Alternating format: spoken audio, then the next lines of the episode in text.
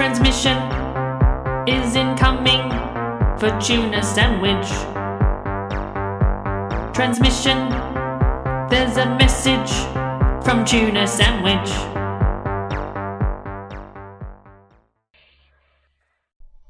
Living with a demon can be an unnerving experience, shrouded in perpetual darkness and haunting whispers.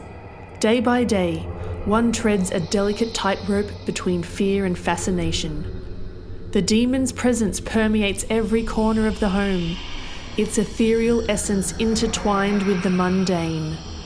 Nights are filled with eerie disturbances as unseen forces tug at reality's fabric.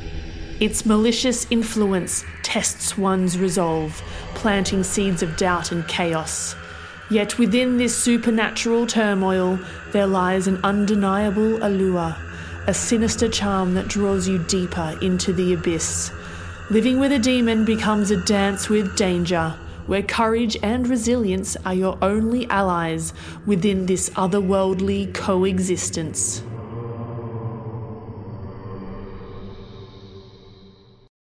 Hi, I'm your host, and I've been living with demons for as long as I can remember. They just won't leave me alone. Everywhere I look and everywhere I go, demons. Even though I ask to be left alone, especially when I'm in need of privacy, like when I'm having a shower or indulging in a really long poop, demons are always there, watching. I've had demons in my life since my earliest childhood memory, and I want to know what do they want? Why do they insist on being perpetual creeps? And why can't they just leave me alone? I've set up recording devices in all the spaces where darkness flows in the hopes of connecting with the spirit and finding out what does a demon even do during their perpetual eternity of suffering when I'm out of the house buying groceries. Demon, thanks for joining us. We really appreciate your insights. I smell Are there any demon celebrities that I should know about?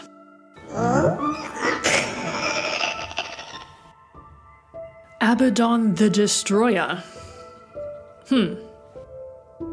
Anyone else who we might be more familiar with in this realm? If you were a demon rock star, what would your stage name be?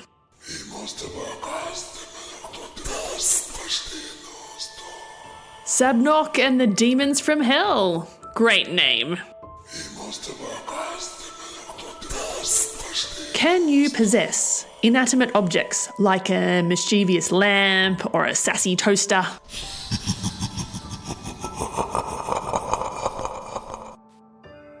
Have you ever tried to scare a cat, only to have the tables turned and have the cat scare you instead?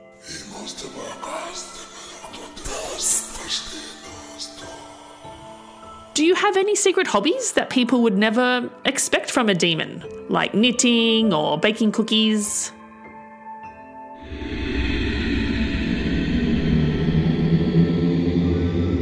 Just being a creep? Fair enough. Are there any demon fashion trends that I should be aware of?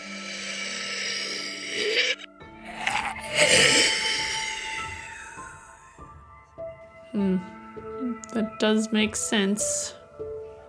When I look at you, I only see death in your eyes. And what is the funniest prank you've ever pulled on someone, mortal or otherwise? Stay here with us forever.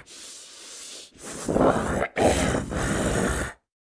Well, I think we've learnt a lot from you, demon. Um, I would like it if we could, moving forward in our relationship, potentially you aren't watching me all the time. Like, a bit of privacy for me would be really appreciated. Look, I. Doesn't really sound like you're listening to what I'm saying here. It's like a bit of a one way. One way conversation where it's just demon thoughts. And, that, and that's fine. I came here to learn from you, and I appreciate your insights and wisdoms that you've shared with me during this time. If there's anything you'd like to add, I'd just like to say it's been a real pleasure speaking with you, Demon. In the intricate tapestry of existence, the supernatural world weaves its ethereal threads alongside the natural realm, creating a delicate balance that dances in harmony.